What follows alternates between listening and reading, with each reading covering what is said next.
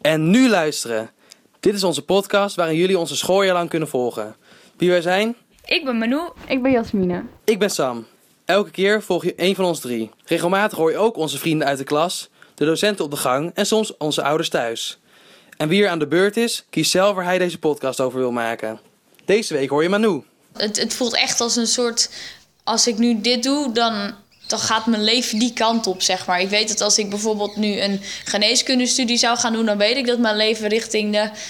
Nou, het klinkt heel gemeen, maar richting het ziekenhuis gaat. Weet je, dat je toch wel snel bijvoorbeeld iets met dokter of ja, huisarts of dat soort dingen gewoon. En dat ik weet dat als ik een, uh, een pabo doe, dan gaat mijn leven waarschijnlijk richting het onderwijs, zeg maar. Dus het is toch wel een grote keuze, denk ik. Manu. Jullie uh, kennen me wel van eerdere podcast. Mijn podcast over filosofie en mijn podcast over meneer Flens. Mijn uh, podcast van deze keer gaat over keuzes die je maakt in je leven, zeg maar. Van, ja, je kan niet zomaar even drie studies uitproberen en dan toch maar niet. Want het is best veel geld. Nou zo heb ik wel al een paar dingen bekeken of uh, opgezocht, zeg maar, die me al wel gewoon een paar studies die me wel leuk lijken. Filosofie en uh, iets met psychologie, iets met pedagogiek en misschien inderdaad ook iets van, je hebt zo'n universitaire opleiding met pedagogiek en de PABO in één. Dat je toch nog wel iets met het leraarschap. Want dat lijkt me op zich eigenlijk best wel leuk. Maar als ik voor een klas zou staan, dan. Ik zou nu niet kunnen zeggen, oh, dan wil ik aardrijkskunde geven of zo. Want dat zou ik echt niet weten.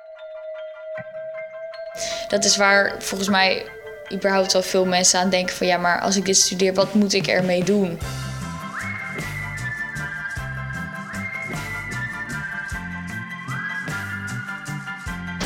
Ah, is het aan? Dit is mijn papa. Hallo. Hallo. Jij wilde altijd in een laboratorium werken, toch? Ja, dat klopt. En, um, maar dat ging op een gegeven moment niet. Mm -hmm. Kan je daar wat meer over vertellen? Uh, ja. Ik had een uh, vakkenpakket op school gekozen zonder wiskunde, want ik was niet zo goed in wiskunde. Maar ik had wel scheikunde en biologie. En ik dacht van, nou ja, dan gaat het helemaal lukken. Mm -hmm. En toen ging ik uh, voor zo'n ja, zo'n open dag ging ik daarheen. Het zag er allemaal fantastisch uit en ik vond het echt leuk. En toen uh, in een gesprek hoorde ik dat ik echt wiskunde moest hebben. Zonder wiskunde zou het gewoon uh, niet lukken. Ja, dat was wel een beetje balen. Toen dacht ik van, ja, wel balen dat ik dan geen wiskunde heb genomen. Maar ja, toen had je nog uh, militaire dienstplicht. Dus ben ik eerst in het leger gegaan. Ja, en dan ga je ook een beetje nadenken wat je wil. En toen kwam ik eruit en toen wist ik het nog niet. en toen uiteindelijk via allerlei baantjes uh, bij de rechtbank uh, terechtgekomen. En toen dacht ik van, weet je wat, ik kan ook eigenlijk wel weer eens proberen om bij de politie terecht te komen. En zo ja. ben ik bij de politie terechtgekomen. Ben je nu blij met de keuze dat je politieagent bent geworden? Ja, ja ik ben uh, erg blij met mijn baan. Ja, dat klopt. Mooi. Ja, ik, ik weet het dus nog niet zo goed. Ik ben een beetje in een, ja, in een soort struggle of zo, maar ik niet weet wat ik wil. Ik heb wel meerdere opmerkingen bijvoorbeeld gehad van... ja, nou eigenlijk zou leraar wel iets voor jou zijn. Hey. Uh...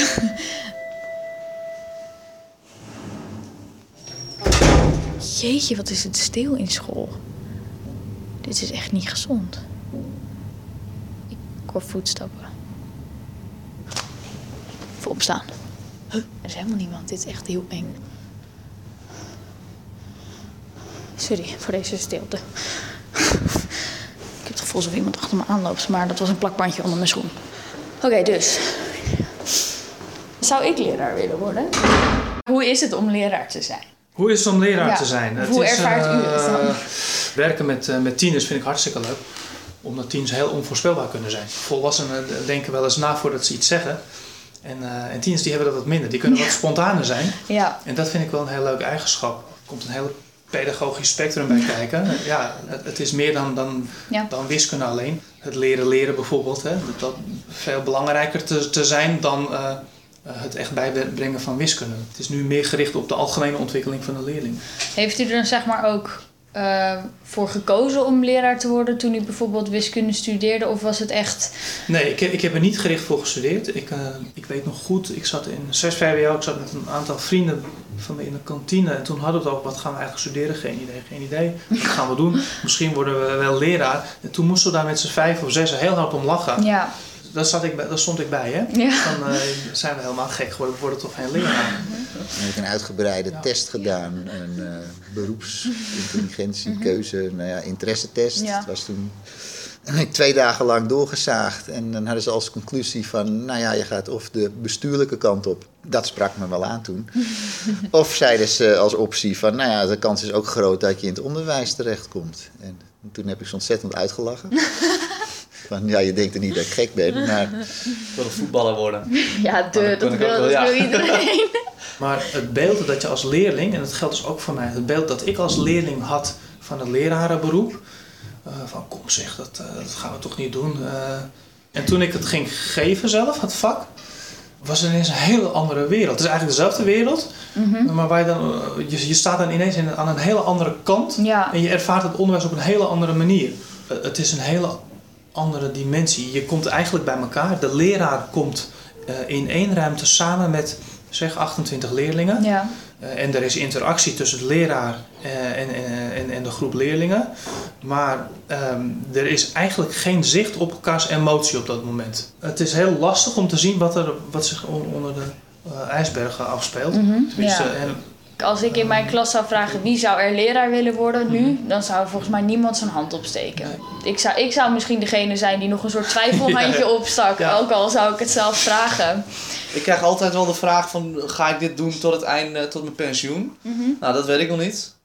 Ik ben nu ook wel een beetje aan, het- aan, aan het nadenken over of, dit, eh, of ik het leuk genoeg vind om te blijven doen. Want dan Ja. zou ik misschien nu al moeten switchen. Als je op je vijftigste nog van baan gaat het veranderen, dan wordt het alweer wat lastiger. Dus, ehm, ja, ik weet het niet. Nee, ik, nou, ik heb er nog zeker geen spijt Nee, van. ja, Alleen maar- ik weet niet of ik het blijf doen. Ja. Ja, dat Ja. weet ik nog niet.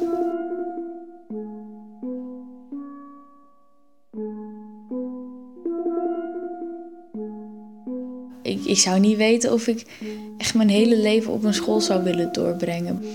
Kijk, als ik nu bijvoorbeeld voor de keuze stond voor een weg en links is leraar worden en rechts is al die andere beroepen waar je uit kan kiezen. Of ik dan naar links zou gaan om leraar te worden. Ik zou het overwegen. Ik zou letterlijk op dat kruispunt een nachtje slapen. En jullie luisteren niet eens. Kutkinderen. Ik ben les aan het geven. Dus, de brug. Nee, hou je mond, Quinty, man aan of zet je op de gang. Oké, kinderen, vandaag gaan het hebben over slaan. slaan. Iedereen draait zich om. Ja. Maar, maar, maar... Denk jij dat ik bijvoorbeeld een verkeerde keuze zou kunnen maken?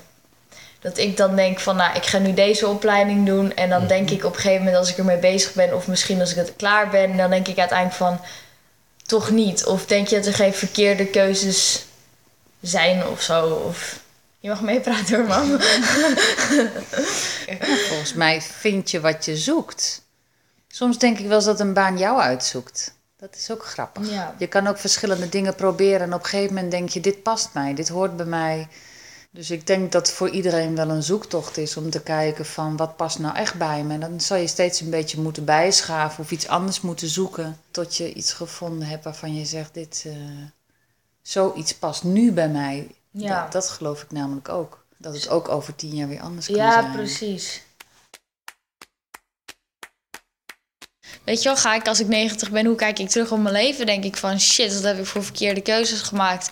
Of denk ik van, nou, eigenlijk is het best goed. Of het is helemaal zoals ik het had voor. Weet je wel, nou, ja, ik verwacht eigenlijk helemaal niks. Dus wat zou ik dan willen bijdragen aan de maatschappij? Is toch wel gewoon. Ja, dan zou je toch al misschien snel bijkomen op bijvoorbeeld mensen helpen of kennis overbrengen of zo. En dan zou je wel weer denken aan bijvoorbeeld leraar. nee, nou ja. eh, maar ja, ik weet, ik weet niet hoe ik deze keuze ga maken. Ik, ga, ik moet me nog even verder oriënteren. Voor nu eh, weet ik wel genoeg. nou, eigenlijk niet. Maar ik heb, ik heb nog een heel jaar. En eh, moet lukken, toch? Voor nu, tot de volgende keer. Doei! Trouwens, de correspondent heeft ook nog andere podcasts. eh, zoals bijvoorbeeld de Rudy en Freddy Show. En ik heb er een paar geluisterd en het is echt heel leuk.